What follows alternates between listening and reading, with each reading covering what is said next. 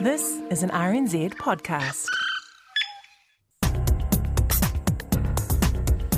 Kia ora, good evening. For the first time in recent memory, an All Blacks match has been cancelled just days from kick-off. The tropical storm set to strike Japan has been deemed too dangerous for some World Cup games to be played. That was Newshub at 6 on Thursday night, leading with the news that the All Blacks and Italy game in Toyota had been called off because Super Typhoon Hagibis was heading for Honshu at about kick-off time. England v France was scratched as well, and Scotland against Samoa put in doubt too. World Rugby's big call was the lead story right across the media in this country that night, with the bulletins even featuring meteorological risk assessment from Steve Hansen. These guys have about 25 typhoons a year, so and, and a heck of a lot of earthquakes. So in our planning, we had to take that into consideration. All Black fans who'd made the trip hadn't planned on this, though, and they were given an airing on plenty of programs, though they got short shrift from one morning report listener on Friday morning. And on the cancellation of the All Blacks game against Italy, Maureen in Christchurch tells us those selfish and self entitled rugby fans need to get a life. When in Japan, do as the Japanese do obey the authorities and stay inside. The lives of millions are in danger. Meanwhile, broadcasters were concerned about what they were entitled to. British rights holder ITV was livid about two home nations fixtures summarily scratched like that, and the All Blacks probably would have pulled an audience for them in the UK too this weekend. Likewise, Rai in Italy and TF1 in France were not best pleased either, and would surely be consulting the terms and conditions of their contracts and possibly their lawyers. So were the primary rights holders here, though they were keeping their cards close to their chest, judging by this in RNZ's news bulletin on Friday. RNZ News at 1 o'clock. Good afternoon. I'm Paul Brennan.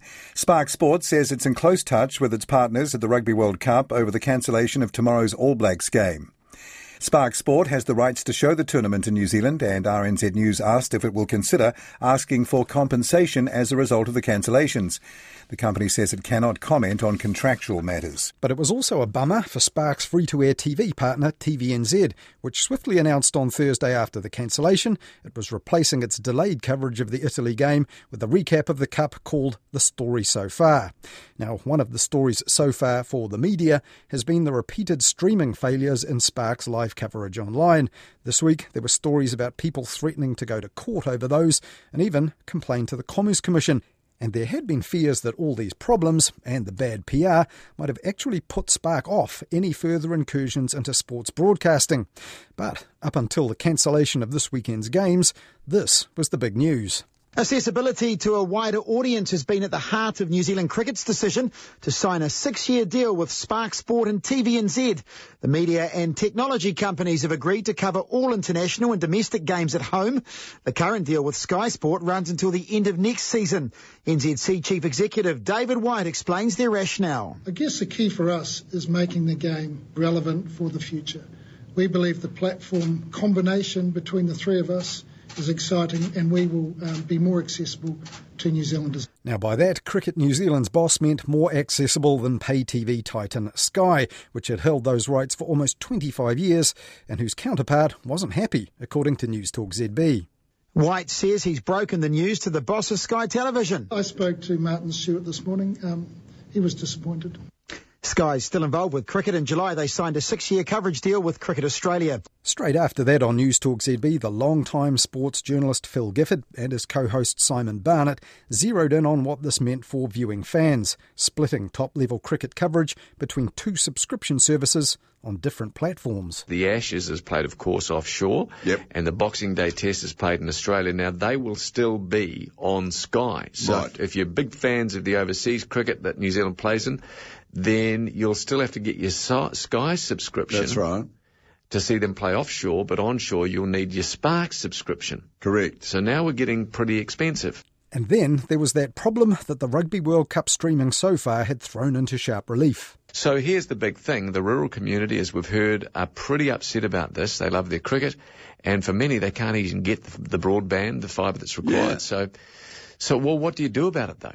Well, venting to RNZ was one option, and here's Tracy from the recently formed group The People Against Spark Sport. To know that the cricket um, rights have actually gone to the same company who treat their customers uh, like the scum of the earth, it's it's absolutely horrible. And after that, Telecom Users Association spokesperson Craig Young told RNZ streaming cricket fault free is another degree of difficulty again. We're now talking about a sport that can last for up to eight hours a day um, against a rugby game which lasts for two, two and a half hours. And so that's going to require a reliable connection for that length of time. Um, but also, what about your data cap? So a lot of rural communities live with data caps when most of us in urban have got unlimited plans now. So that's going to be a concern as well. And let's not forget Test cricket, which takes five days. So you've got five days of eight hours of high quality streaming that you're going to need a reliable connection, but also um, a big data plan. Now, upselling customers to an unlimited plan, where it's possible, with a bit of cricket chucked in as part of the package, is surely part of Spark's plan. But the problem goes further than just a weak stream. What about the presentation for such an unpredictable sport? While weather knocking out Rugby World Cup matches caused chaos, it's a fairly regular thing in cricket. Production values are critical, as veteran sportscaster Brendan Telfer pointed out on 9 to noon last Thursday. And you can ask anyone from Sky Television, TVNZ, or TV3, and they'll tell you it takes years to get all of the productions all the production parts up and running efficiently, professionally, and consistently. And it takes years to get this this act right. And so I would have thought the prudent thing for cricket to do would have been just to have stayed with Sky for a little longer and see how Spark developed. It's got to be money, isn't it? But in as, the as end, we discussed suppose, this morning, it's yeah, got to be they offered exactly. them more than they could and, than they could turn down. Uh, you know, New Zealand cricket doesn't have the income that New Zealand rugby does. It relies heavily on overseas kind of monies from places like India and the ICC. Uh, to be able to compete and survive. And so along comes Spark with a huge big check, clearly greater than what uh, Sky were prepared to offer. So they've taken the money. Um, and I think also this is whether we like it or not, Kathryn this is the shape of things to come. That as more and more of these providers get into this market to deliver television uh, or to deliver sport on television and other devices, um, we're going to have to pay more. Now, previously, Mike Hosking at News Talk ZB called Sparks Rugby World Cup coverage crap, but after Sky's share price plunged on Thursday, he gave Spark 8 out of 10 for its bold move the next morning. Spark Sport 8. Yes, indeedy. If you didn't take them seriously before, now's the time to start, and another bad day at the office for Sky. But in fact, Sky was already having a better day at the office that day. Within the hour, Sky had announced it had extended its exclusive deal for international cricket for the next four years, on top of that six year deal with Cricket Australia, all to help fill that dedicated channel for cricket it launched earlier this year.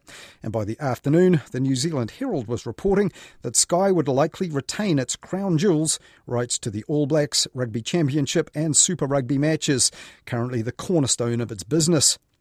The Herald reckoned that the deal for that through to 2025 would cost more than $400 million, and that's more than the current value of the entire company, going by the share price on that day.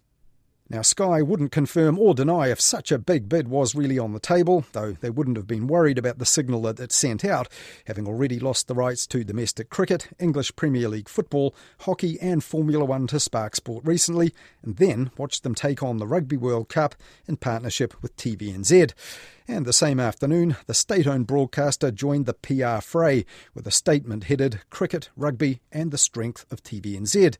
This boasted about upcoming T20 internationals showing on TVNZ1 and the Duke channel, and it claimed that 2.3 million New Zealanders had so far tuned into its free to air coverage of the Rugby World Cup. And that's the kind of accessibility, presumably, that New Zealand cricket was talking about when they turned their backs on Sky TV this week. And TVNZ will be looking forward to pulling in the biggest TV audiences of this year on old fashioned TV1 when the All Blacks resume in Japan at the quarter-final stage. And beyond that, into the semi finals and the final live on free to air TVNZ. Further typhoons permitting, of course, unless the opponents blow the All Blacks away on the pitch.